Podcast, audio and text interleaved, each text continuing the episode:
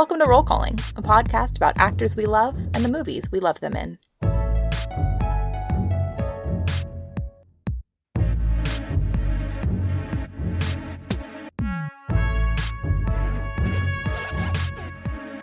I'm Caroline Siede, a film and TV critic for the AV Club.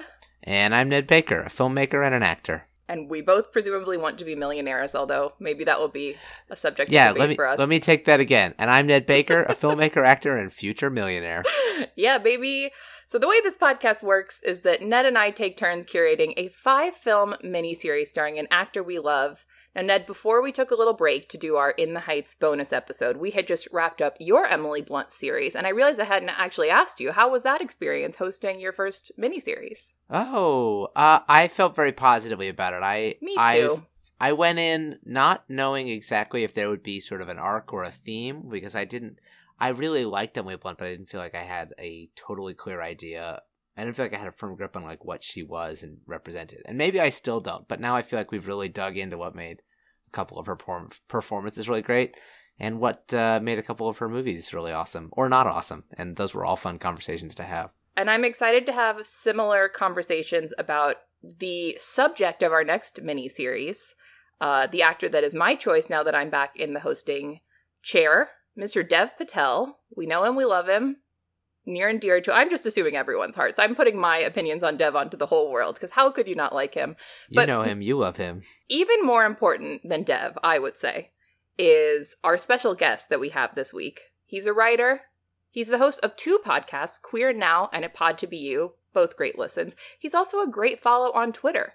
He's Manish Mathur. Welcome to the show, Manish. Hi, thanks so much for having me. I'm so excited to be here. We are thrilled to have you. We are kicking off our Dev series by looking at his breakout performance in Danny Boyle's 2008 Oscar winning smash hit success, dare I say, like cultural sensation, if we can all put our minds back into 2008, Slumdog Millionaire um, which I'm very excited to talk to both of you about. But Manish, before we get into that, I'm curious, what are your your general thoughts on Dev? How are, how are your what's your relationship like to Dev Patel? Uh, we're best friends, actually. Uh, if, only, if only. I know, if only. Uh, you know, it's like he's one of those um, South Asian kind of actors who kind of crossed over and are like famous, and I just have a like I just have a lot of affection for all of them, like Kumail Nanjiani, Riz Ahmed, Naveen Andrews, Kunal Nayyar. I mean, you know, I just I have a lot of affection for them just because they're South Asian guys. They're doing it. You know, they've become household names. They've done a lot of really great things. Uh, Dev Patel, I, I really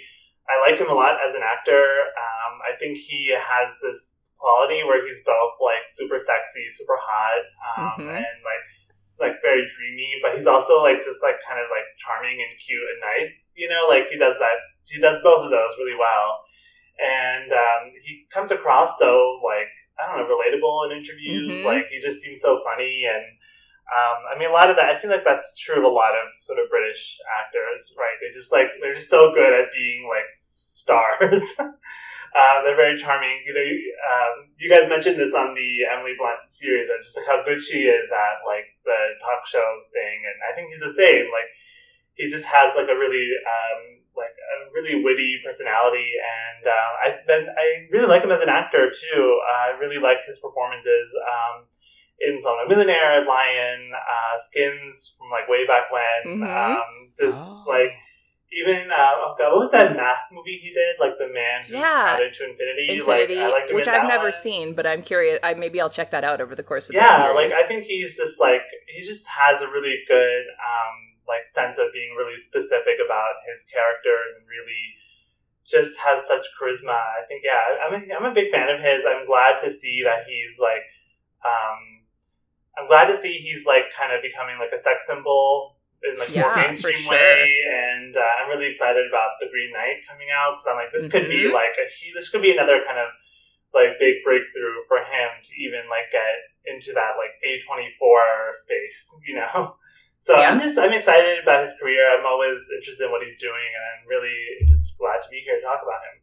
Yay! Um, and Ned, what about you? What's your Dev Patel relationship? Uh, Are you also uh, best friends with him? No, I just look at him sort of longingly from across the cafeteria when he's having lunch with Manish. Um, no, uh, uh, I like Dev Patel a lot. I think I I have not seen several of the films that we have proposed to discuss this series. hmm So this is sort of going to be more of a crash course for me. I mean, I have always enjoyed him in everything I've seen him in. I totally agree that he has a sort of a it's interesting to see him slide into all of these protagonist roles particularly lately like like iconic literary characters like, like Yeah. David Copperfield or or Sir Gawain because he has a sort of like what's the word I'm looking for innocuous boy next door personality Yes. that is totally maybe unassuming um he is a deeply expressive and relatable face and I think we we totally see that in Slumdog Millionaire Mhm. the way this this functions the way he he functions as this a protagonist you are just I think rooting for passionately from start to finish. But I I, I haven't seen that much of his work and I'm excited. I think this would be a good learning experience for me. Yeah. So part of the reason, well, part of the reason we picked Dev Patel is because I love him, but another part Yeah. is because The Green. Knight is coming out this summer, and we were so that is one we're going to cover that at the end of the series is sort of the culmination of where Yeah. Dev is now. But in Yeah. terms of my relationship to Dev, I wish I was best friends with him. But the way I think about his career is that there was the- the first half of his career was when I was fan casting him as Spider Man, and then all of a sudden I was fan casting him as James Bond. Like he had a Yeah, real yeah. big transformative moment where like there was a real Dev Patel glow up right around Lion, where it was like he became an an entirely different person Yeah, yeah. but like a favorite for me in, in either mode. Um, he's also one of those actors who, at least for you and me, Ned, he was he would have been in our year at school. Like I think he's literally like a month younger than oh you. gosh. So I feel like, oh yeah, this is like my contemporary, you know, like this could be one of my friends. And I think you both hit on that sort of boy next door quality that's so accurate. I really went on a rabbit hole of watching interviews with him last night and he does have that thing that like she's all that thing where he's like just vaguely nerdy enough that you could sort of trick yourself into being like this is an accessible person and not a super hot talented movie star that I could never, you know, be on the same level as. He has that approachability that is so charming to watch. I haven't seen the interviews. I haven't seen much of his media stuff, which you two both clearly have, and I you got to drop some links because Okay. I I want to catch up. The one thing that I do want to shout out is this um, actor on actor interview he did with Octavia Spencer when she was promoting Hidden Figures and he was promoting Lion. It is Mhm. so charming. The whole time she just keeps calling him honey. She's like, "Oh, honey, what a great question." And then he's speaking he's like seems to both have this talent crush on her but also like want him to be his mom but then also maybe is in love with her. Like the dynamic the whole time was so great and they were just so kind and like sweet to each other and i was like captivated by that entire interview so that's one i could yeah, recommend I think I remember seeing. I don't have the patience to like sit through the whole forty-five minutes that those Yeah. videos are, but I think I've seen like clips that I remember being like, um, just like exciting because I'm two people that I love just to like hear talk, just talking to each other and like having that kind of like dynamic of like we're kind of in love with each other and admire each other. Mhm. Yeah, really charming. Definitely would recommend uh, that as well. Yeah Okay, sounds very cute. Yeah. so before we get into dev patel in beardy lion mode which is his current mode we're flashing back to his really i mean his first big project the thing that introduced him to the world which is slumdog millionaire now manish when we were throwing out potential movies you might want to join us for you sort of hinted that you had a lot of thoughts on slumdog millionaire so i'm curious about you know when you first saw this film what you thought of it then if anything has changed what you think of it now Yeah, um, I saw this movie when it came out in theaters. It was kind of like this. Um, it felt like a cultural moment for, For South. Asians because, sure uh, like, a movie like about India hadn't really been in the mainstream, like in that in this sense, for quite a while. Um, and uh, it was, but it was always kind of this thing where we were like, well, you know, it's Indian-ish, you know, because it's not really made by anyone Mhm. that's British, except for the casting director.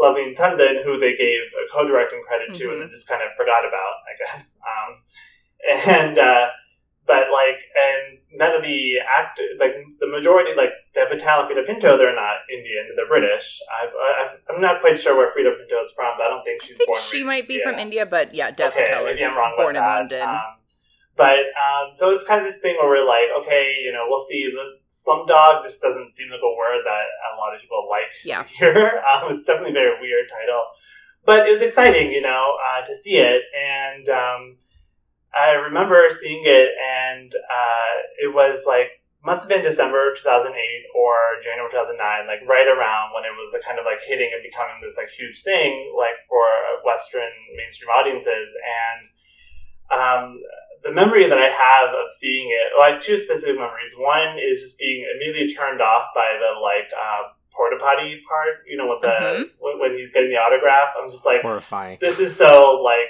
this is very like I, I didn't know what a I didn't know the word colonizer or like colonist was back then, but I was like retrospect I'm like this is such a colonist thing to put in a movie because it just Mhm. it reinforced so many things. So that was my main that was my first memory of it, and the second one is like um, at the end credits when Jai Ho is playing and you know it's a big dance number. I'm kind of like this doesn't feel like a Bollywood dance number at all, uh, but also like all these white people in this theater are like dancing and cheering and like leaving the theater on this like high, and it, it was just this like weird like uh, disassociative experience of like I what's happening here like because I saw it in the Upper West Side of Manhattan, so I I don't think I was the only person of color there, but like definitely majority is like old white people from like you know that neighborhood of New York. Um, this is right- by the Lincoln Center, by the Metropolitan Opera, so a very Mhm. like affluent white neighborhood, and it was just so it was just it was bizarre because I'm like, um, I think in retrospect, the feeling that I was feeling was like it was this movie felt like a way for non-Indians to experience like suffering of Indians and then kind of have this feel-good story and then leave on like a high note. And um, and it was just it's very strange because I'm like I was like I, at the time I couldn't articulate the problems I had with it just because I didn't have the like the words for it. I didn't have the knowledge of it and and just being like, okay, well, we'll see kind of what happens with this movie. Like, it was already making money by then. I think it was already picking up a lot of precursor nominations. So I was like, I want to be excited for, you know, Dev Patel and Freida Pinto and, you know, Irrfan Khan and Nil Kapoor. Like, I, I want to be excited for them because, like, you know, they're getting a lot of, they're getting a lot of spotlight, you know, here in the West. Like, I watched the SAG Awards speech that Anil Kapoor gave Mhm. um, and I was like, this, this is exciting, you know, to see I mean, Anil Kapoor, one of my favorite actors from when I was growing up. Like, I idolized him. And uh, so I was like, excited to see him in a movie like this. And uh, he's, I mean, when I watched it today, I thought he was fabulous, just as I thought back then. But there's just also like, um, my whole thing was just like, yeah, but this is like such a like white British movie, like behind the cameras. And so that's why all these like things that I felt really uncomfortable about just kind of led to was kind of uh, coming from that. And when that, that's why I think like that's why I felt so uneasy watching all these like white people dancing in the aisles, having like okay now we can kind of forget about India because like the Slumdog won the top prize. Um, and but the funny thing is like I liked the movie back then, and I liked it today when I saw it. Like that's what what's really annoying about it is that like Danny Boyle's an excellent filmmaker. I like him a lot. Like Steve Jobs, and Twenty Seven Hours, Trainspotting, uh, you know, A Life Less Ordinary. Like I like his work. So uh, Trance even I like. So I'm a fan of his, and I think the film is really well made. But there's like this like kind of like weird feeling in like the pit of my stomach of like I just, I, yeah. I mean, actually, it also makes me question like movies about other cultures that I like. That I'm like, am I am I that Sure. like am I that ignorant about it? You know, or I'm like, oh, I love this movie, but like people actually don't. It doesn't really resonate with the culture it's depicting. You know? Yeah. Well, you really can't overstate what a big cultural sensation this movie was in a very mainstream way. Like this Yeah. was I think it was nominated for 10 Oscars and, and wins 8 including best picture that year. It makes like 140 million domestic and something 300 and something worldwide. Like Yeah. yeah, 378 million dollars worldwide. So this was like for for a small little 15 million dollar budget film coming at a not super prestigious time in Danny Boyle's career, like the degree to which I mean, I, I feel like I just remember Jai Ho being everywhere. Like Yeah, that song yeah. became such a mainstream hit. Um, I remember hearing that and actually downloading it and putting on mix CDs before I ever went to go see the film. Sure, Yeah, completely. I'm sure I would have. It's a great track. Yeah, yeah, it is catchy. Um, but I also I do I do think that I I wonder how this movie would be received if it came out today as Yeah. well. Um, because and I'll just point to to myself as an example of this. I definitely my actually my main memory of this movie is that I'm pretty sure this was the first movie I went to see by myself in a theater Oh, which wow. now is how I see most of my theaters. But I think it was a thing where we were in college. It, you know, had gotten Oscar buzz. I was like, oh, I should see that, and no one, there was no one that I like specifically was going to ask. So I was like, I guess I'll just go see it. And Yeah. and I actually don't remember having any strong thoughts on the fe- on the movie itself either way. Like I think I probably thought, oh yeah, that was cute, and then didn't really think about it mm-hmm. again. And I'm sure did not have the education or the vocabulary to even like question its presentation of India. I'm sure I just accepted it at face value, and then certainly rewatching it for this had much more of those questions you're raising of like okay who is telling this story? What is the purpose in telling this story? Yes just much more you know and i think that also speaks to like where we as a culture are. I think we are even if we have not taken as many strides as we should have since 2008 we have taken some. And i wonder if maybe there would have been a different reception to slumdog if it had come out you know more recently this year. I think there'd Yeah. be a significantly. I would assume there'd be a significantly different reception. I sort of feel like it's it's one of those movies that could kind of only happen within about the 15 year window when it does Yeah, happen yeah. because 15 years earlier a film at least of that budget coming from a studio like that just certainly where it wouldn't have been made with with people of color in the leads it, it could only get that kind of financing if it had white Mhm. leads Yeah, yeah. and then now, 13 years later, it seems like, well, I'm not going to. I'm not gonna kid myself. Honestly, it could still get made, but there would be, I think, a much. Right. I mean, I guess Green Book won Best Picture, so maybe we shouldn't be patting Sure. ourselves on the back for It- how it- far we've but- really come. but there would be a much, uh, I think, more widespread reaction, as I'm sure, as I'm sure there was at the time, but it didn't reach me. It didn't. It didn't reach me as kind of a, I don't know, blithely ignorant white high schooler. I think Yeah. there'll be a louder, a louder, more widespread call for saying like, how can you make this movie, as as you already sort of put it, Manish, like Yeah. about about Indian suffering from an entirely white British. I mean, literally, like the whole relationship of English, like England to India, and Yeah. Yeah. the. It's just like years and years after the technical fall. It's just, just a tiny little example of, of of which there are many, but after the like technical end of colonialism, it is still appropriate for a British filmmaker to tell a quote unquote Indian story in a highly exoticized Orientalist like I don't know, I just like all all these shots of like smoke billowing through the streets that I'm like I- I don't know, it just feels like it's all the jewel in the British crown far east imagery is Yeah, still like yeah. pumped up. well, um, I was thinking a lot about um, In the Heights, actually. Mhm. and Sure. thinking about um, just like I, I definitely think that this movie would have a very similar trajectory to In the Heights, which is like rapturous praise for like you know the first maybe like week or so uh, before it reaches like the public, and then like during that like screen our time, I guess or whatever. Um, but then like as soon as it comes out, it's like immediate backlash, and like you know. Um, I feel like in the Heights, the helium kind of got out of the balloon a lot for that movie, and I think the same would happen with this movie, where it's just like almost immediately, I think people would have this sort of backlash to it, and um, you know whether that would carry into box office or awards attention, I, I don't, I don't know. I think you know it's it's kind of a crapshoot of whether backlashes like that affect awards and box office. I mean, I think Mhm. within the Heights, pretty much it did. Um, but I think something like Green Book or you know doesn't. So who knows? Um, Yeah. uh, although not, Green Book was not a box office hit, I think that's something that we should all remember because I think the narrative around that movie is that it made a lot of money, which it did not. yeah. Um, It's good to point out. uh, even after winning the Oscar. But yeah, so I think that like, um, you know, this movie also has that sort of like yellow, yellow green tint that like Yeah. you know, that Soderbergh or like that twenty four like Totally. has when it shows like 24, Iraq or whatever.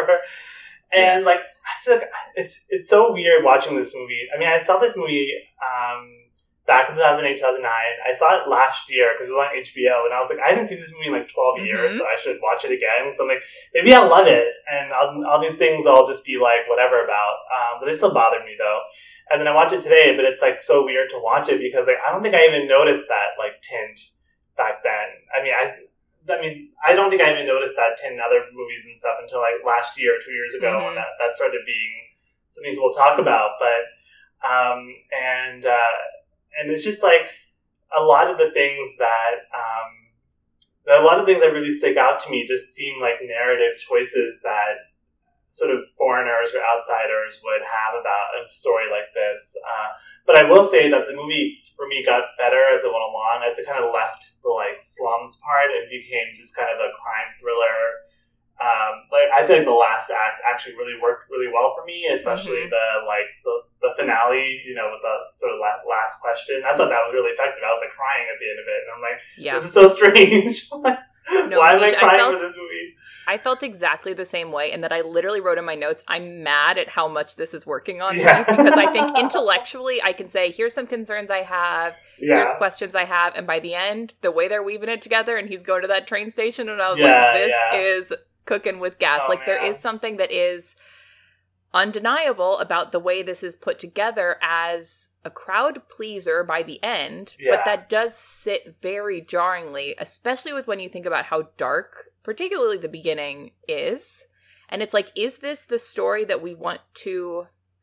It's like a it's like a movie that's on the one hand trying to be a like quote unquote sort of gritty and realistic look at life in a slum, but then is also trying to be a feel good love story end with a dance number. yeah, And I'm not sure that those two things are compatible with each other, but the trick is that it ends with the happy one. So by the by the time you're just watching Jai Ho, you've like forgotten yeah. the start of the journey and you're just kind of le- and that like you're like you were saying like people dancing in the aisles because of this and when you think about some of the other imagery that's in the film it's like maybe this is not the movie that people should have been dancing in the aisles for by the end of it I, Yeah. I'd forgotten about that scene in which his mother is killed in the anti-Muslim Yeah. riots, and just how fast they move past that as a kind of like an exciting, jarringly shot scene of violence based in, I assume, like specific real incidents, or, but, uh, but it's just like it's just another detail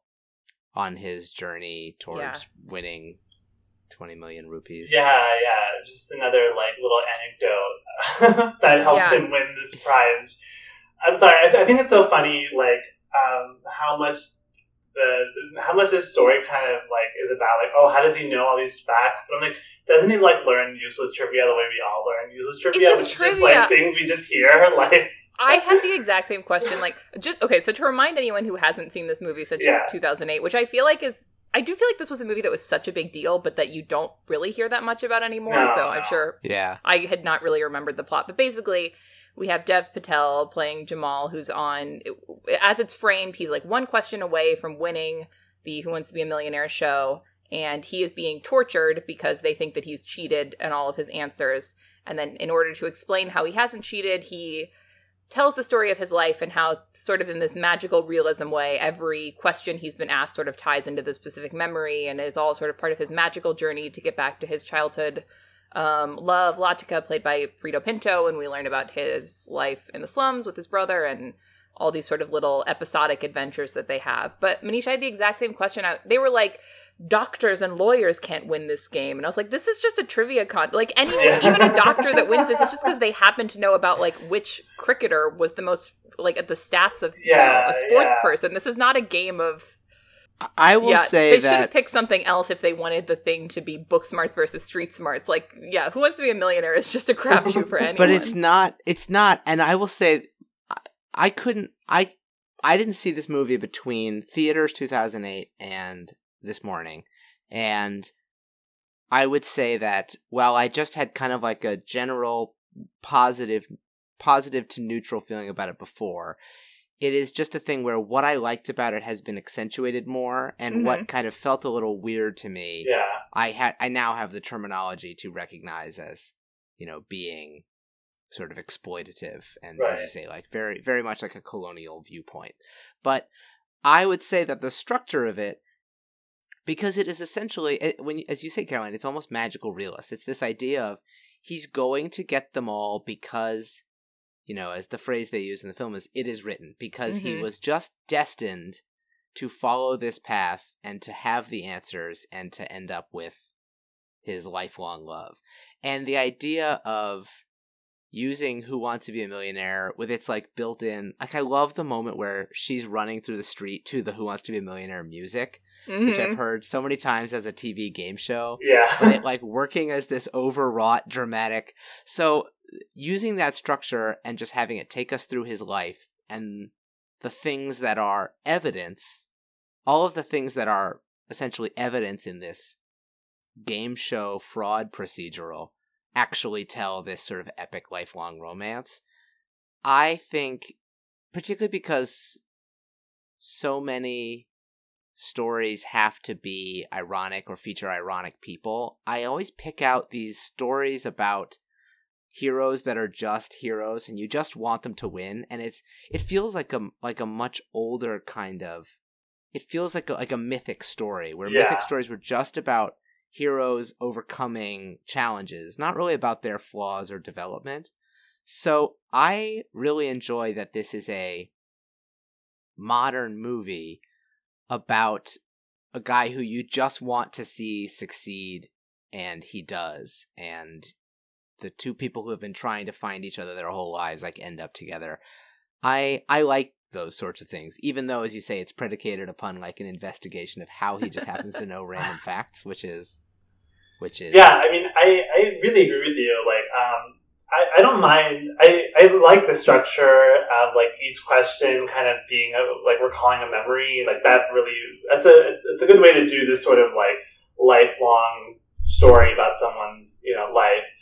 The, I, I think the fun the thing that I find a little silly is that like it's so unbelievable that he knows all these like useless trivia. Yeah. and, like because like you know you if you watch Millionaire, like you might not get the million dollar question, but like at least you'll get more questions right than you than you get wrong Yeah. because it's just like cultural osmosis. Uh, and but I, I agree with you that like I like that this movie is very um, earnest and that Jamal is just a kind of a normal guy in sort of this normal situation where but suddenly all these things are kind of being like um, feels like destiny or feels like they all kind of connect together they tie together into this like huge thing for him and I like that a lot um, and uh, I really do like that this is I mean, I like that this is it's like an old fashioned kind of hero's journey type movie where you know we just have this hero who's just going through all these trials and tribulations, and at the end he gets he gets the girl and and the prize and you know everything. Um, so I, I do appreciate that part of it a lot. Um, I just like and I don't know. I, I was thinking today, I'm like, do I want them not to do the whole like investigation part of it and just have it be like it starts with him on the first question, and then each question is a memory, or do you need that sort of external suspense plot to be like, you know, are they going to like arrest him or kick him off the show, or I don't know, I don't know what serves the story better. I think to make it more main, to make it more like mainstream, I guess you need the like police angle of it. Mhm. There, I also read some interview where Danny Boyle was saying that he intended all of the torture scenes to be comedic. And I was like, that's weird. and then he was like, oh, yeah. And then I played so seriously for everyone. And I was like, okay. Oh, so he like great. directed them to be funny, and then or he That's changed how- his mind. Oh, No, he said that he directed them to be funny. And then the he was shocked that audiences were treating them so he kind of was like i guess maybe like a dark crime the way you would like bribe the police it's like yeah you know how torture i mean i think his quote was something like oh yeah torture is just normal in india so that might also speak to oh, his Oh, God. Yeah, not super nuanced perspective. Um, so just a little more like background on this movie in particular. It's actually based on a book uh, called q&a by vikas swarup i believe is his name an indian author um, who i think is also like a politician or something. Indian civil servant. Oh yes I- I, um, thought this was a, a diplomat. Yeah, it's, it's interesting to then become a novelist. Anyway, the book's written by him. It's adapted by Simon Beaufoy, whose big credit is um for the Full Monty. I almost said Billy Elliot. All British movies are the same to me, I guess. His big About credit blue is collar dancing British yeah, guys. exactly. All, all dancing Yeah. movies are the same. Uh, he does the full Monty, and it's hit the fact that he's writing the screenplay that gets Danny Boyle interested. Um, so they you know, they do that classic thing where they're like, "Oh, we went to India for some research trips and we spoke to some people in the slums Yeah. and now we're experts on this." Um and then as you mentioned, Manish, uh Lovely Tandon, if I'm saying her name correctly, Yeah. was originally a casting director on this film, but she ends up becoming sort of a big creative force in it because she is working she's helping them find the kids to play the younger version of the main cast and then also doing a lot of translating i think just both on set but then specifically of the script because she sort of pushes to make more of the movie in hindi. I think it, it was all supposed to be in english originally. So she sort of is almost becomes like a screenwriter as well in the translation process and then winds up getting credited as uh, co-director in parentheses india. Yeah. which on the one hand like it's nice that they sort of acknowledged her more than maybe they would have technically needed to do but then it Mhm. did become weird because once the movie started to like win awards and stuff it was only danny boyle that was winning those awards so it was sort of like a i don't know strange half measure in that sense Yeah. yeah, Yeah. it's she's the second name in the or is she the, or maybe the third she comes up extremely early in the final credits and yet it's funny if you look at for instance the slumdog millionaire wikipedia page her name is not in the little box with all the key Mhm. Yeah. casting. Because there's no there's you know you have a slot for based on and music by. You don't have Yeah. a slot for assistant director india or co-director Slash india. co- yeah. Strange. That sometimes happens with pixar too. Tech, there's like a director and a co-director. This happened with soul. And like they Hmm. were like oh yeah kemp powers co-directed this but actually he doesn't get an oscar because co-director doesn't count. I don't hollywood yeah, has I don't real know what the weird like rules about things. or whatever guidelines there are. Um, and weird but it was always the kind of thing where like I remember um, uh, some like this friend of mine um, that was talking about Slumdog Millionaire how much he loved it, and I was like, yeah, but it's made all by British people. Like it just doesn't feel authentic to me.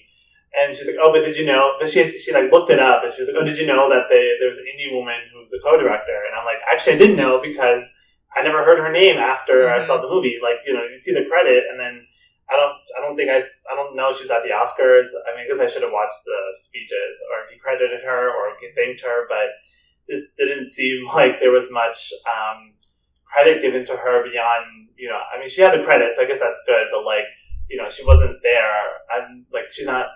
Danny Boyle didn't like carry her over into his other work, or I don't Yeah. feel like this movie really boosted her career in the way that it boosted his.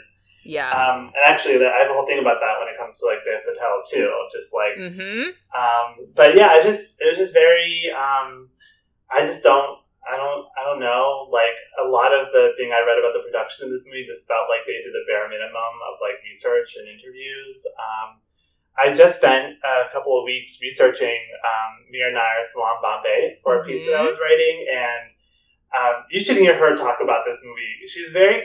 She calls Danny Boyle a friend, but she's very shady. Um, and I, obviously Salam Bombay is a reference point for Danny Boyle. I think Mhm. there's like a couple of shots that felt like like um, inspired by Salam Bombay, but what she did is she basically moved into that into like the slums and these tenements and like interviewed these kids and workshops with them like um, got to know them just like found these stories like she found her story by, by talking to people and just like actually being a part of it for like weeks. And it was a very improvisational set for her. And so um, and in contrasting like the work and effort she put into it and then uh, with I mean I don't want to again I don't want to discredit whatever work they did do you know Simon Beaufoy Danny Boyle because I'm sure they did what at least what they thought was enough um, and like I said I like both of them so I have nothing against them personally but uh, just to compare that to what Mira Nair was doing on Salam Bombay, it just seems like she put in so much more like effort and work into Mhm. kind of making sure this like her movie honored the people uh, in it, and you know she set up a foundation for um, not just the kids that were in her movie, but for all like anyone that could I guess have access to the foundation and you know, I, I was reading on IMDb that there was like efforts to make sure that the young kids in, in Slumdog were, you know, educated and had like better housing and uh, access to school and stuff. And that's all good, but like they said it was like up until they were 16. And I'm like, okay, but like that was, you know, five years ago maybe. I mean, who knows? But like, it just, I don't know, it felt like, uh, not to compare too much to Mira Nair because she's coming at this from a whole different place, but to me, the, the contrast of when a movie like this is made by someone of Indian descent and someone who is like really passionate about um, getting it right and being responsible about it versus like, you know, my image of Danny Boyle and his whole team is that they just kind of came to India, did the work, and then kind of collected their laurels. And now, like, he doesn't make movies in India anymore. Like on to the next he thing. hasn't cast Dev Patel anymore. Like, Freida Pinto is not in any of his movies anymore either. So, um, and I'm just, so it's just kind of like, I don't I always kind of feel really icky around, like, um, privileged filmmakers who make movies about marginalized communities and they're kind of just been like, okay, bye, you know, Yeah. thanks. Well, and you, um, Ned, you were saying this before, but the there is the sequence where his where Jamal's mother is killed, yeah. but it becomes this weird thing with the episodic structure of the movie. It does feel like the sort of visual tourism where it's like, here's a little sequence where a kid falls in poop, and that's funny. And here's a little sequence where a horrible like genocide takes place. And these two sequences are like given the same weight within the narrative. Right. And it's like, well, this is What are we doing here? Like this is not these are not equivalent things and and the choices it makes in in how it's balancing all those things. I will just point out when I was researching this, in addition to the Wikipedia page just for the film itself, there are separate Wiki two separate Wikipedia Yeah. pages. One that is controversial issues surrounding Slumdog Millionaire, Oh, and a whole that's- other page that's just reactions from India and the Indian diaspora to Slumdog Millionaire. So there is Wow. I think the questions we are asking, and as you raise Manish, like the the desire to help these kids and how much was that followed through on, I think these are questions that many people asked at the time and are probably still asking today. And and even if those conversations were not as mainstream as something like the In the Heights conversation became, like they were out there, Yeah, and yeah. Wikipedia is covering it in as many pages as they can I can. mean, I definitely remember this being like a hot rod issue. Um, is that the right phrase? a hot issue, Yeah, I guess. sure. A lightning rod? Yeah, There you yeah, lightning rod issue of just yeah. like for you know South Asians and because they're I mean I don't like um there were definitely like Indian like celebrities or you know industrialists or rich people who were like we love this movie like it's so it's it's it harkens back to seventies Masala movies and so you know whatever and then there were some that were like um you know oh this movie shows Indians before light it's so uh, degrading it's humiliating it's unrealistic. So I think definitely like there was this, um, you know, it's the kind of movie where I'm sure if you polled like a dozen Indians, they would have very different opinions about it and different takes on it. So, you know, I don't want to say that this is a mono, like I, my opinion on this movie is not of the monolith opinion. I'm sure there are people who think I'm like dead wrong and being way too serious about it or um, unappreciative of my culture. I'm sure there's someone out there, but at the same time, like, you know, these are questions that, you know, uh, were, these were questions that were addressed, I think, back then, but also seems like the further we get away from like the box office smash hit era of Slumdog Millionaire, the more these questions become like louder for me because now it's like we have the distance. Um, and you know, I had you know, I didn't remember enjoying Lion, which I know you guys are going to be talking Mhm. about in a few weeks. Yeah. Um, and I remember being like, oh, I like this movie much better than Slumdog Millionaire because I feel like it's less exploitative. But also, like that was five years ago, so who knows what my opinions are on Lion now. Yeah. Hmm. Um, and uh, but I also remember being really excited because I'm like, well, this is the one like. Um, this is where Dev Patel gets his Oscar nomination, so um, that was a huge thing for me because I like Mhm. very few South Asian actors get Oscar nominations, um, and I definitely want to talk about, yeah, like you know, acting nominations for movies like this, um, especially when it comes to like Dev Patel and, his career after. Yeah, I mean, Yeah. for sure. Like, you know, I said this was nominated for 10 Oscars and won eight, but notably it didn't get any nominations for acting, which I think Yeah. is something that, that this was a big conversation around the movie Parasite when that came out, Yeah, um, which was another big critical smash hit that won a whole bunch of Oscars but got no acting acting nominations. And I think, I think it's it's it's notable how often it happens. Certainly, both Slumdog and Parasite are also ensemble movies, which I do think are sometimes a little bit harder to yeah, yeah.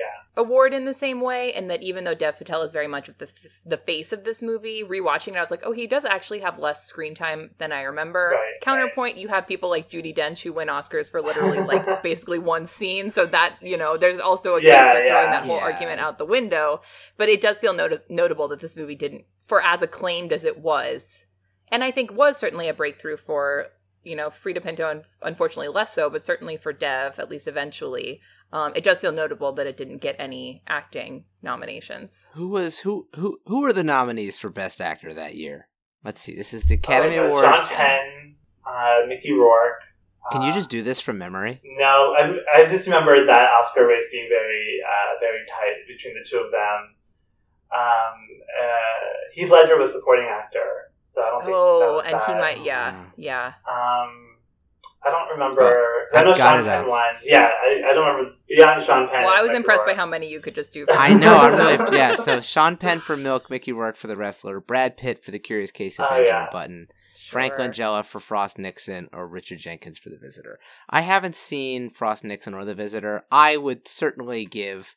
I would certainly slide Dev Patel in there over Brad Pitt for The Curious Case of Benjamin Button, particularly Mm. because I love to see a newcomer who Yeah. just knocks it out of the park right out of the gate, which I totally think Dev Patel is doing this and is totally essential to this movie working as well as it does. But I do think that there was definitely like category confusion, as you were saying, Caroline, because of like Yeah. you know, he could be supporting or lead. Um, and I think that was a lot of like, I mean, that was sort of the excuse with Parasite too, with like Song Mhm. Kang Ho, which is like, where do we put him? And I'm like, I don't know, just put him anywhere. It doesn't matter.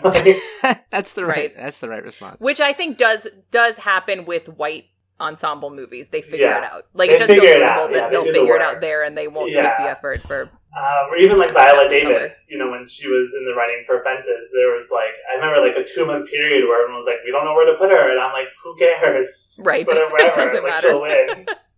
Well, maybe let's talk a little more about Dev Patel specifically. Yeah. So this is his first movie, which is wild. But That is before this, wild. uh, Manish had already mentioned it. He does Skins. Which Ned, have you ever seen Skins? no. Okay, so You think I- Skins is think like? I would either describe it as like the British Degrassi or the like late aughts Euphoria. It's like a teens doing sex and drugs and rock and roll, edgy, sort of dark comedy. I think nowadays most remembered as like an incredible pool for talent. Like whoever the casting director was on Skins, it's like Nicholas Hoult, um, Daniel Kaluuya has a small part, obviously Dev Patel. Um, like half, I feel like half the Game of Thrones cast came from Skins. like really, a lot of talent came from that show. Yeah. Um, and Dev gets cast in that because literally in just the newspaper, the like kind of free newspaper you can get on the the tube in London or whatever, there's an ad in the back that's like looking for actors and Dev had been doing acting. I mean, he's like 15 or 16 at this point, and he'd been doing acting at school. And his mom was like, "You should go in and audition for this." And as he says it in interviews, like it w- it was a weird thing for her to suggest he do because that was not usually sort of what she was pushing, and he Yeah. almost didn't want to do it, and he had to take a day off school to do it, and then winds up getting cast in this show that he's on for two seasons. That's like a huge cultural sensation, and um, he gets cast in Slumdog, or he at least gets an audition because Danny Danny Boyle was having trouble finding the right actor he wanted for the lead role, and Danny Boyle's 17 year old daughter was like, "Oh, there's this great guy on Skins that you should check out," and so that's how Dev first gets called into Slumdog, and you know goes through rounds of auditions and eventually gets the part. But yeah, it all comes back to to Skins. Were you are you a Skins fan, Manish? So I came to Skins late. Um, I had already seen Slumdog Millionaire when I watched uh, those two seasons of. Skins um, because my way through Skins was embarrassingly enough Nicholas Hoult. I mean, not embarrassing now, but Yeah, I was gonna say not then. embarrassing at all. I mean, a decade ago, my interest in Nicholas Hoult was that he was super hot, um, and I had Yeah. seen him in A Single Man, and he, I mean, that's a movie where he's like peak, you know, like Extreme, extremely hot in a single man. So I was like, oh, this guy is in a really sexy show. I gotta watch it. Um, and so, and then I was like, oh, Dev Patel. I remember him from Slumdog Millionaire. So it was this like weird thing. But you know, thinking about uh, both of them sort of in this like show together, and then having these like amazing careers. Like I feel like Nicholas. I was uh, prepared to kind of get mad, like, oh, Nicholas Hoult got a really like. It was a huge launch pad for him, but actually, I feel like he also kind of struggled for a bit before I don't yeah, know, like I guess X Men or Mad Max, like that was his sort of like rebirth as like a cool. he has had a very actor. strange career. Yeah, or maybe warm of- bodies even. I guess that would Yeah. be the one. But um, but yeah, so that that was my sort of thing into uh, that. And I mean, I thought he was. You know, I mean, I liked him in Slumdog Millionaire, so I was like, I liked him in Skins too. But it was just the kind of thing where I'm like, I, I feel like he's kind of not playing the same kind of role, but like, feeling, okay, what can you do as in like as like a real adult? You know, Mhm. like, is Mhm. it just like him being sort of like that gawky, kind of awkward um, teen thing, and then like, is he going to actually translate that into like a real kind of adult career? For sure. And I feel like it took him a number of years, I think, to get Yeah. there. I mean, I think Lion really was kind of the the launch pad. Yeah, it's something I'm really excited to track across the course of this series because I think it is just like a clear fact that actors of color are just given less opportunities when they have a big breakout role like Yeah. this. There is frequently not there are not follow-up opportunities for them. I feel like you hear a lot of people talk about this. It's like they have their big moment, but is there a, is there then something to plug and play them into in a way that a white actor can have a breakout role and it's like okay, here's your Here's your MCU contract. you know, even somebody like Alicia Vikander, it's like, okay, here now Yeah. you're Tomb Raider, and now you're doing this, and now you're Yeah, doing this, and like we I was gonna say, have they all these slot set them into roles for you. right off the Mhm. bat. Yeah. Because, like, I mean, Freida Pinto, I mean, not to get too off track, but, like, watching her in this movie, I'm like, you know, she's a little green, you know. She doesn't, I mean, the character is also kind of, like, flat, and she doesn't really do Yeah. much. Mhm. Um, but I'm like, there's potential there, and I was like, you know, if she were a, you know, Alicia Vikander or, like, a Riley Keough type, or any of these types, she could then, like, there was a way for her to sort of, like, have that one role that, like, really kind of shapes her career and kind of takes her off. And I said, I got, I got really mad actually. I'm like, where is Yeah. this Freida Pinto thing? Like, she's so beautiful. She's very charismatic. She just has those beautiful eyes, and I'm just Yeah, like, I just want to look at great on camera. Um, and like, I, I remember being really excited about her Planet of the Apes movie. I'm like, okay, maybe this will be the like, this will be her her thing, and then that, that'll take her to the mainstream. Um, that wasn't same it. with Immortals too. I remember seeing that specifically, being like, I got to support my girl Freida.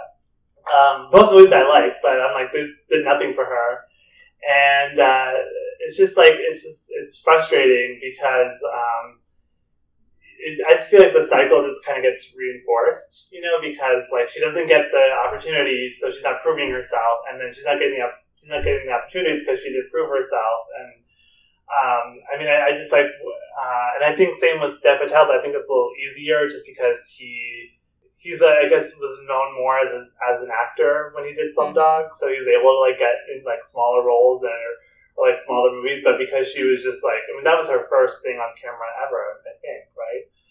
So she was kind and it's kind of a role She where was she's like the, model. the pretty girl. So hmm um, yeah, she's a model, right?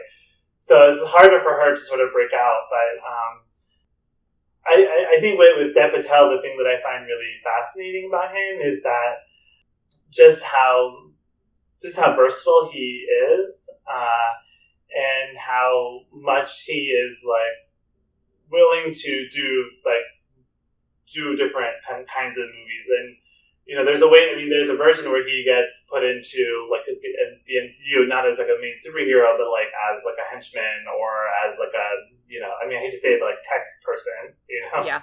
Um, I mean, or you, even you think about somebody like you mentioned Riz Ahmed before, but sort of like, oh, I'm the like B level villain in the Venom movie, and it's Yeah, like, is this yeah, what we? This is not we. Riz Ahmed can do more than play Yeah, the villain yeah. in Venom. Yes. Yeah. Um, Yeah, and um, Dev Patel has uh, talked about. The, I'm sure we'll get into this more as our series goes on, but he has certainly talked about this a lot himself about feeling like there were not as many opportunities after Slumdog, and that he, you know, winds up doing something like The Newsroom, the Aaron Sorkin HBO show he was on, where he was very much just kind of the tech guy. I think he was sort of talking about how he felt his character did evolve a little bit. I mean, The Newsroom is its own like wild show we can discuss at some point, but he, you know, he did kind of feel like I've got to just take what I what I what is available to me and try to do my best that I can within it, uh, because maybe there are not as many opportunities. Although I and I think you're right, Manish, that in a way, Freida Pinto is even more of an example of this than Dev is, because Dev like is the exception that proves the rule that did kind of manage to have more of a career. And Freida, every time she popped, like she was in that Mowgli movie that Andy Serkis directed in a very small role. Oh, and again, yeah, I was like, yeah. why are we not doing more with her? yeah. She was in Hillbilly Elegy, arguably the best part of it, I would say. But again, why are we not doing more with this wonderful actress that's available to us. I Yeah. sometimes wonder.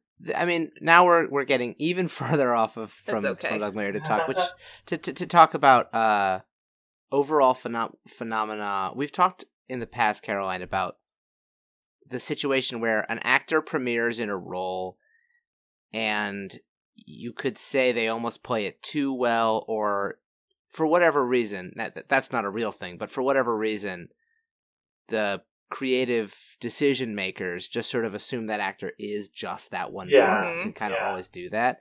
I was just having this conversation yesterday with someone about Danny Pudi from Community, where we think he played Abed so exquisitely that his career has probably had the least uh the least progress since community Yeah. out of anybody on that when arguably he's giving like a mind-blowingly good performance. performance Right. and we sort of said hey we're like well did he just play this kind of uh like extremely brainy sort of on the spectrum comic character so well that people just assume that's just him but i also think that is going to happen more frequently when you are talking about white producers trying to envision projects for actors of color they're just going to Mhm. have because they have been steeped in a in a whole cinematic landscape where they're just used to only seeing i mean this is why the uh, the the, the idea of representation is not an abstract one because they're just going to say like i just don't see him i don't see him for this kind of thing and it's interesting to see like dev patel probably no longer suffers from that problem at least in anywhere near the same way but if we talk about him doing this performance that seemingly everybody saw Mhm. and yet which didn't lead to many things immediately he had to then kind of work his way back up Yeah. And you know, it's interesting. I, it's been a while since I've watched Skins. I was sort of watching some clips of it last night. But I would I do think his performance in Slumdog is significantly better than his performance in Skins. Like he he it's funny to watch interviews with him making fun of himself on Skins cuz that was a show where he's like I had never been in front of a camera before. I didn't know what it meant when they were like speeding, rolling. I only knew what it meant when they said action and he describes his character on Skins as a as a horny chihuahua, and it's a very sort of like broad performance that fits within that. What am I trying to say? That fits within that character description. Um, and I actually think it after watching some of those clips, you know, it's a fun performance. It fits within Yeah. the tone of the show. But then going into Slumdog, I was like, oh, this is much more restrained. It's he does such interesting things with his eyes in Slumdog. Like his eyes really dart around when he's trying to think of an answer to a question, and I'm like, that's Yeah. such an interesting like i don't even know quite how you do that as an actor like do you consciously think to yourself i'd like my eyes to dart around in the scene or is that Yeah, just a natural instinct he has like he has he's these little mannerisms that are just so human and realistic and it really like anchors for for as relatively little screen time as he has in slumdog like that really it just makes you get so invested in him as a character i think all of his little mannerisms Yeah, I mean, I, I, feel like Slumdog Millionaire is one of those movies that I don't think people pay attention to the acting. mm-hmm. I mean, obviously they didn't because I mean, I know they got Screen Actors Guild and stuff, but um, you know, I, I think like it's because he's such an ingenue. I mean, I don't know what the male version of an ingenue is. I think it's No, still an ingenue, but like he's such an ingenue. He's such a like um, I don't want to say cipher, but just like the kind of. I mean, he's a very earnest, like heroic type, and very just like I, I think um, his choices as an actor kind of get overlooked because of um, it's such a like good-hearted kind of earnest role, and he's so I mean he's so young and he's so just like Mhm. um, he's. It's not that it's a passive character, but he's also more of a, like an observational character. He's more of a, you know, he's the more of a guy that's just kind of like, you know, all these things are happening to him, and uh, so I don't think people really paid attention to the acting. But I totally agree with you. I think his performance is really, um, really strong, and you know, I, I kind of he had a little bit of a like a. Um, uh, more like sarcastic streak that I remember, Yeah. especially when he's dealing with, um, you know, with, with the investigators and when he's um, just being very, uh, even or with uh, with the game show host, like there's such a um, there's just like more of a personality than I remember. I remember it being a very much like not a bland performance, but just one where it's like straightforward and Mhm. he's always so earnest and so like um, innocent. But he is that, but he's also a little bit sarcastic and a little bit more wry than uh, I think gets credit for. And I think he does so much to sort of build a character that could seem very flat and like a less interesting actor. But here, I think he just is able to, in some ways, like he taps into sort of like comedic stuff that he was doing on Skins, and Mhm. um, and now seeing him do comedies, you know, like like Marigold Hotel movies, and uh, I mean, I haven't seen David Copperfield, but I imagine it's more comedic. Uh, yeah, it's just like he's really doing a lot, and he is so just so charismatic on screen. But everything feels like such a choice with his performance, and not like just happenstance or you know, he's not playing himself. I guess is what I'm trying to say. Yeah. I think it's easy to mistake it for that because it is a person who, you know, as you say, is a little bit sort of like along for the ride, Yeah, and uh, and it's a lot of people like telling him where to go, what to do, asking him questions.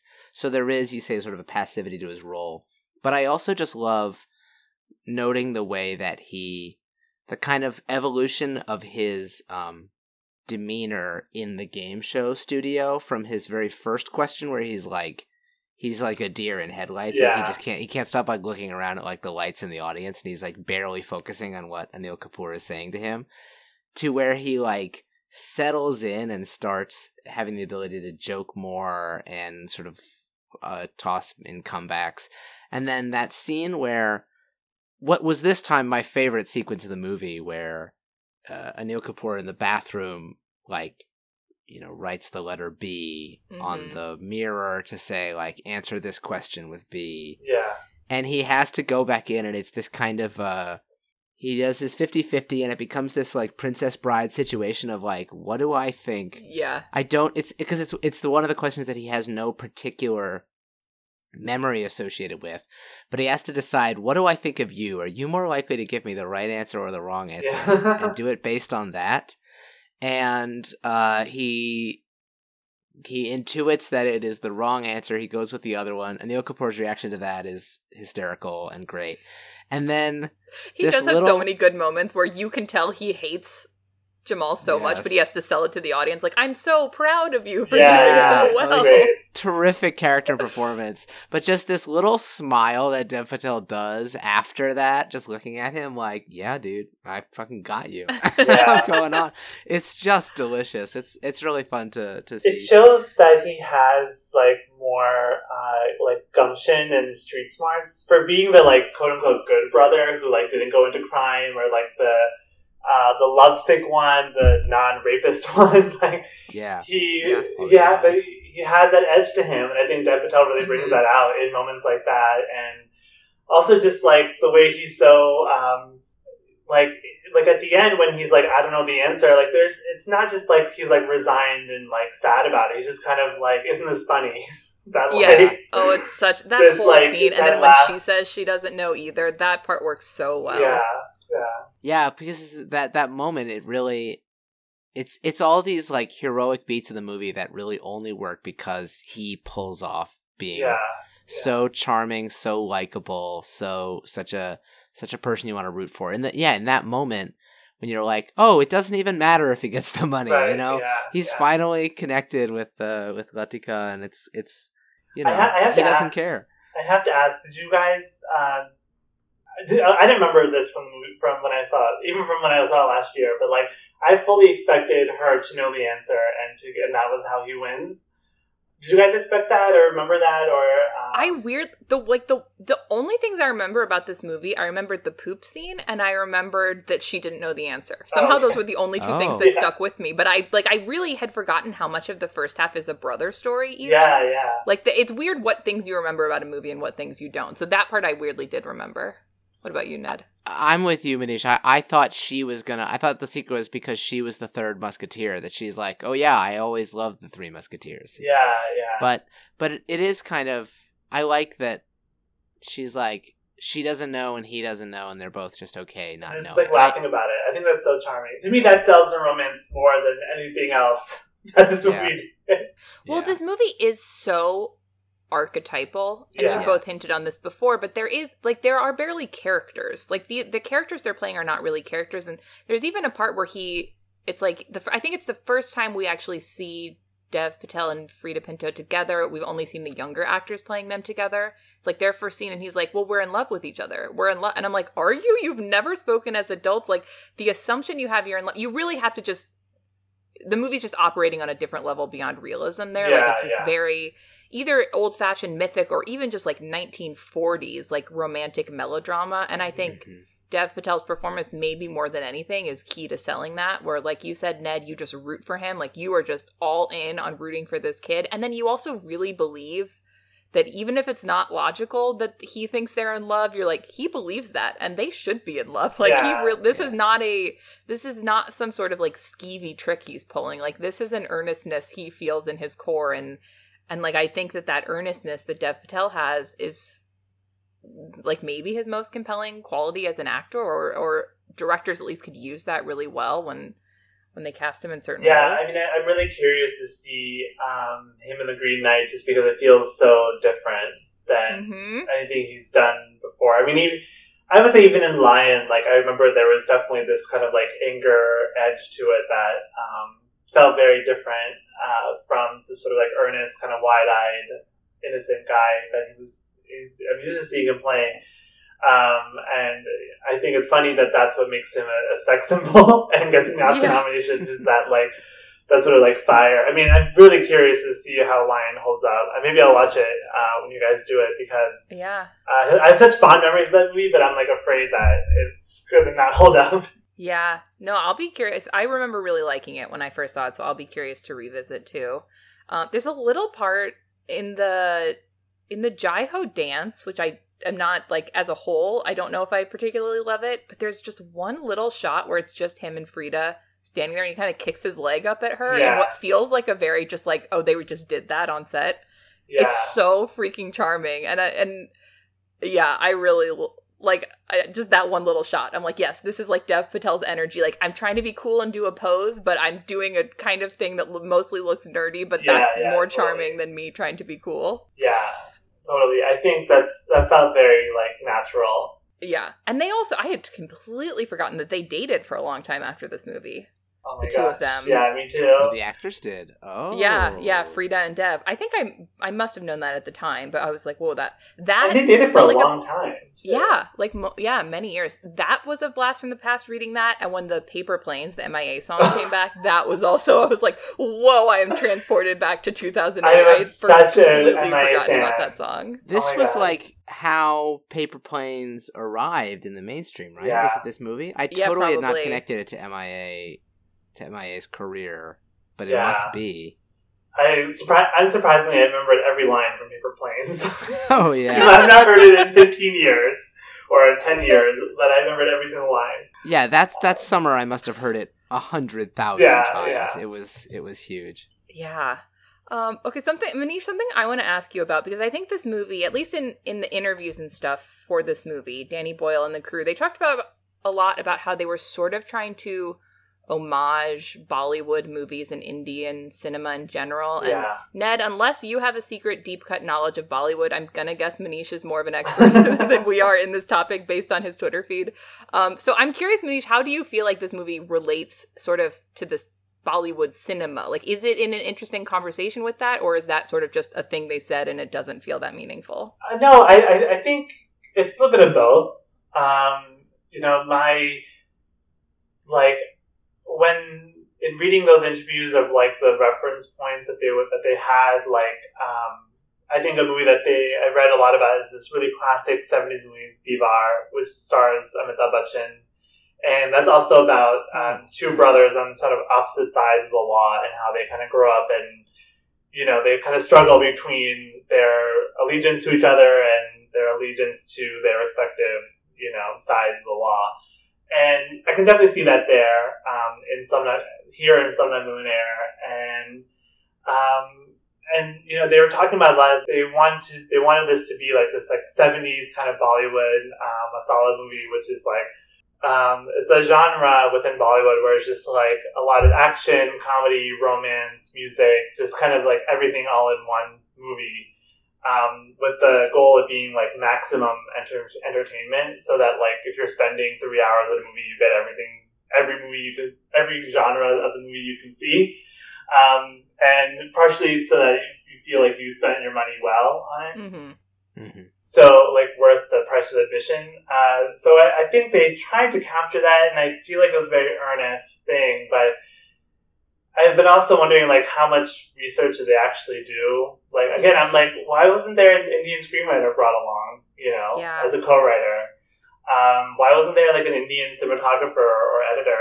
I mean, they got an Indian composer, A.R. Rahman, and that's great, and, you know, but even A.R. Rahman is a little more experimental as a composer than those movies were. Uh, I mean, just different. I mean, A.R. Rahman came up in the 90s, almost 20 years after, you know, the style of movie that they're trying to do. So it's just like, I, so it's like, I want to give them credit and give them the benefit Mhm. of the doubt and just be like, they just didn't know. And it's hard to capture the spirit of something when you don't have an intense familiarity with it. Um, and so it's just it's like I don't I really don't want to keep dragging the filmmakers because like I Mhm. want to say I want to you know I want to believe that they were very genuine in making this movie that they did the best that they could or like up to their capacity um, but I think that it was just like I think they meant to sort of pay homage to that style of filmmaking and I think they tried to do it but I'm also wondering, like, but when I watch Jai Ho, I'm wondering, like, this just feels like a poor imitation of a Bollywood dance number. Like, the choreography just doesn't feel right. The costumes don't feel right.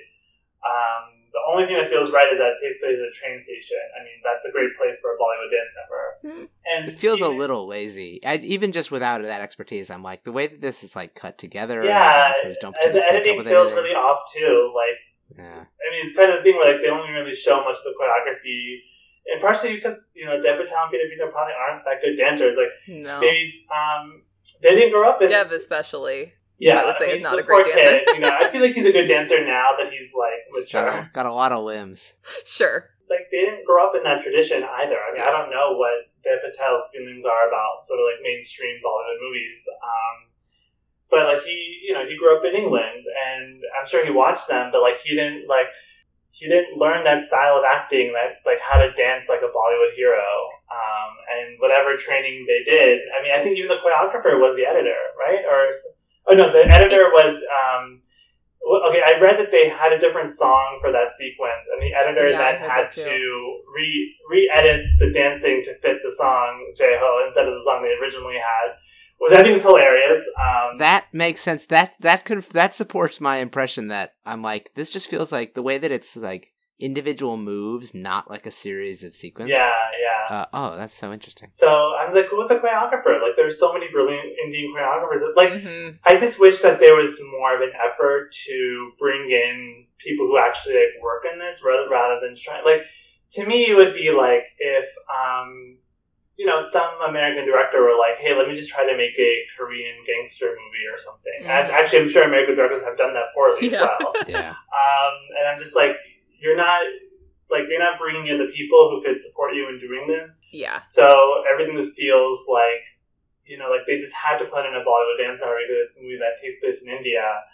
Um, like, yeah, that makes sense to me. But then, like, bring in an Indian choreographer, um, bring in like um, a song that actually, like, the song they originally picked is um, is placed in the movie earlier, but it's just like a Bollywood song that, like, you know, I know from when that movie came out. Like, it was popular at the time. Aaj Ki Raat New Dawn from the movie Don, which also stars Amitabh Bachchan, also from the 70s era. So I'm like, this, you know, either use that song or have your composer make a song like that so that, like, it fits the actual, what you're trying to do. It just feels like, just feels like a lot of what they're, a lot of elements that they want to bring in, but without Mhm. actually putting any, like, heart or research or, like, another professional to, like, do it. Yeah. Yeah.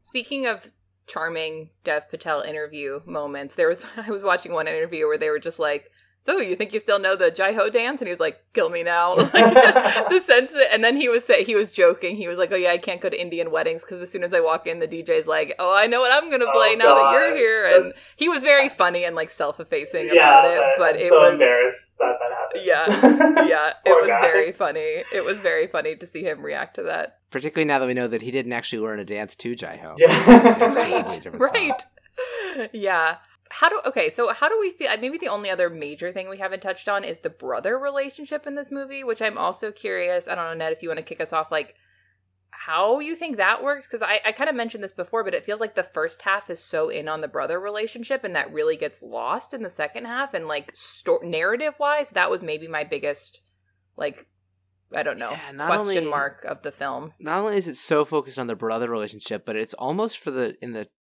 childhood stuff, maybe just because of big brother dynamics that like Salim is like sort of the main character through a lot of it. Like he's in all Mhm. these scenes that certainly uh, drives Jamal way not. more of the action way more of the action forward in the in those first third.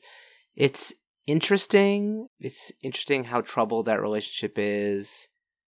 I don't know how much the resolution of it works for me, and that you never really get a sort of final moment actually between the two of them. Yeah, it's a, it's a mixed bag. It's a mixed bag for me. I mean, I I think all the acting in this is is pretty solid, or at least getting the getting the Mhm. job done in ter- as as insofar as what the script and style demand. Yeah, I don't have a ton to say about that that brother relationship. It's it's interesting how constantly fraught it is, and how actually like their scenes of antagonism vastly outnumber their scenes of mm-hmm sort of Yeah. uh, Yeah. solidarity and togetherness, No, and Salim's that's definitely not a good guy. Like, it's yeah. interesting how much the movie is sort of like, what is his morality when it really is 80% of the time he's just like, even from childhood, like, just not nice. just Yeah. like doing a dick move. Yeah, it's troubling to me to watch these hostile brother relationships. Um, it just, it just, it just, I don't know, worms around at me. I, I have one, I have one brother, and uh, I love him very much, but I, you know, you know, I want to be a good brother. I don't know. I f- so, so I always find those sort of difficult to watch, and this one is, this one is a lot of antagonism. Did you have strong thoughts one way or the other, Manish? Um, I, I, I, t- I tend to agree. Um, I felt like the lack of resolution was something of a misstep for me, uh, and I think that it, their relationship was more engaging when they were kids. Yeah. um, and sort of like surviving good in this together. film, yeah, the too. kids are great in the movie. Really um, good. Yeah. uh, especially um, that little girl who plays Latika is Mhm. just so endearing. I just, I'm just so like, I just want to protect her. Um, and just make sure that she's happy and has all the toys she wants. uh, but um, I, it's more interesting to me when they're kids, and then as they get older and they get further and further apart from each other, then it just doesn't like. I feel like I feel like there's something building, but there's no climax to it. Um, Yeah. Yeah. and uh, it's just, yeah, yeah. It just feels kind of like um, an empty, uh, an open thread that just needed some kind of resolution. And I feel like there really wasn't one, and I'm kind of I get le- I get less interested when she's sort of being like let the guys being kind of like tossed between the two and Mhm. stuff because I'm like it just puts her into this victim role that I don't find that interesting, and I don't find it interesting that you know he's antagonizing her as well. Uh, but I, I mean, I, I'm, I'm, in some ways, I'm kind of the opposite in that, like, I like, you know, seeing this brother relationship in theory be like where they're just on opposite sides of this conflict and hmm they have to reconcile their brotherly relationship with sort of their duties to, I don't know, crime bosses or whatever.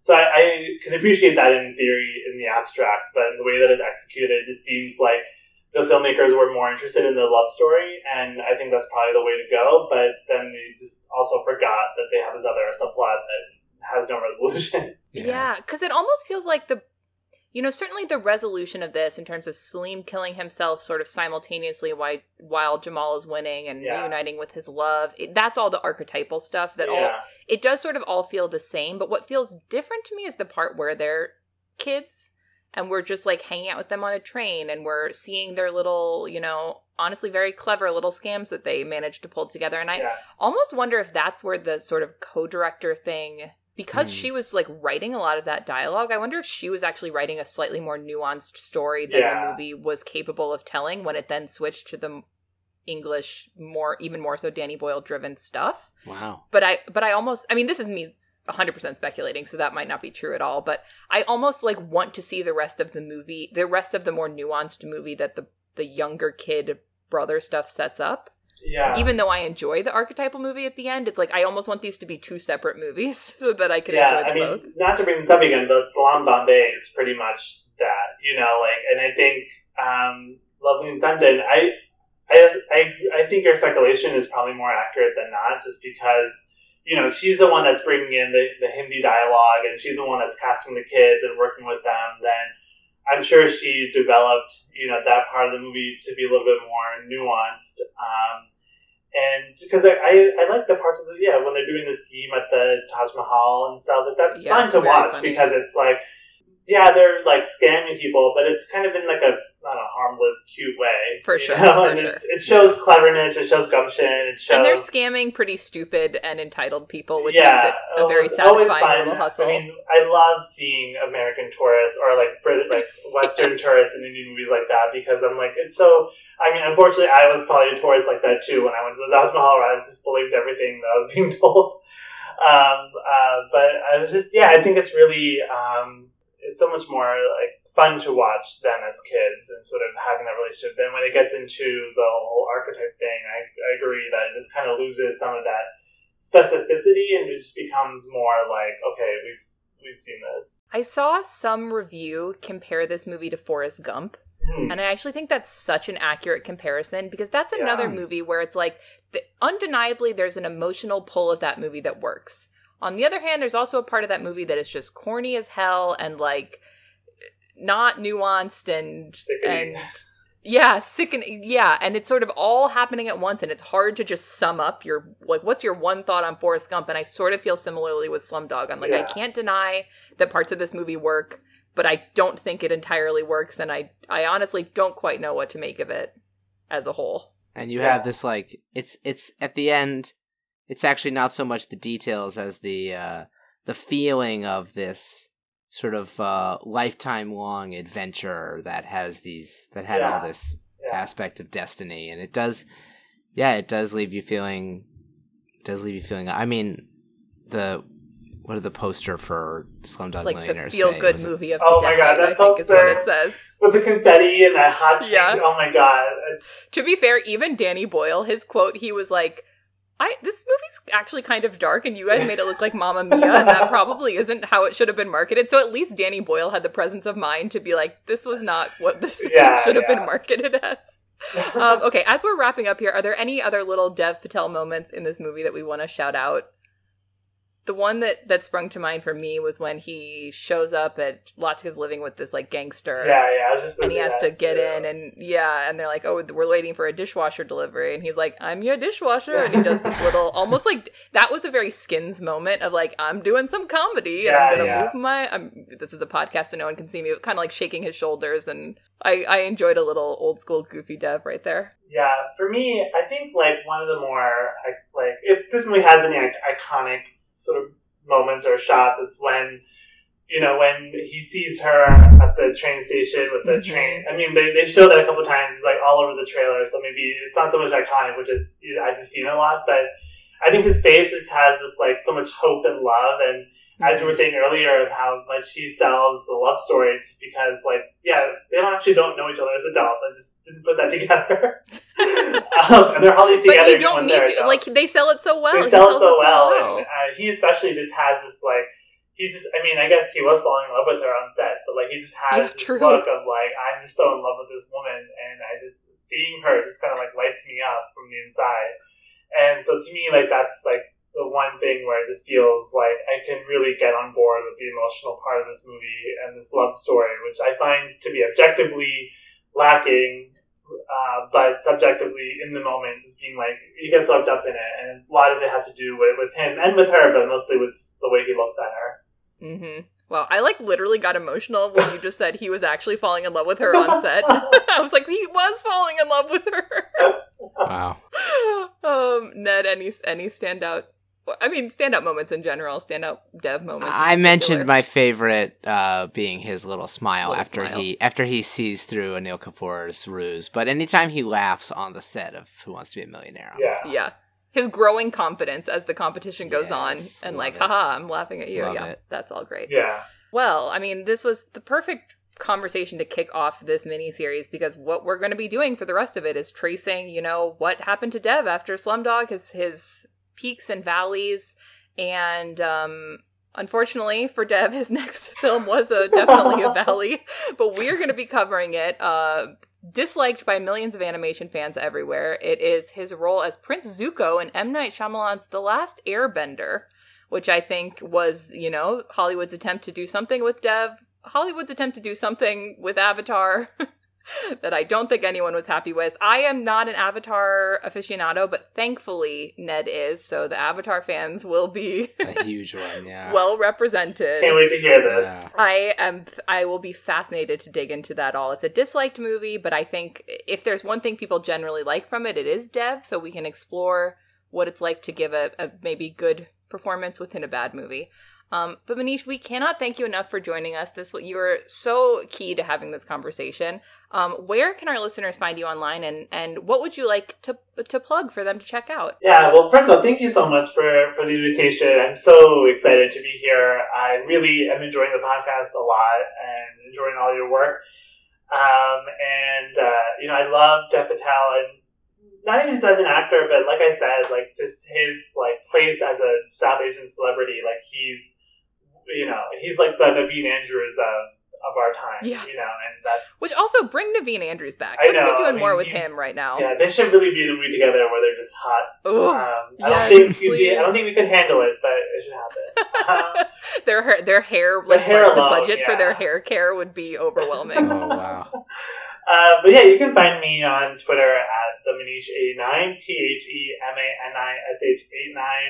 Um, also, I host uh, two podcasts. One is Hot to Be You, uh, which is about romance movies. Um, uh, Caroline was on it uh, a- a year ago That's talking about super The Wedding fun. Singer. Great episode. Um, then I got to get you on it as well.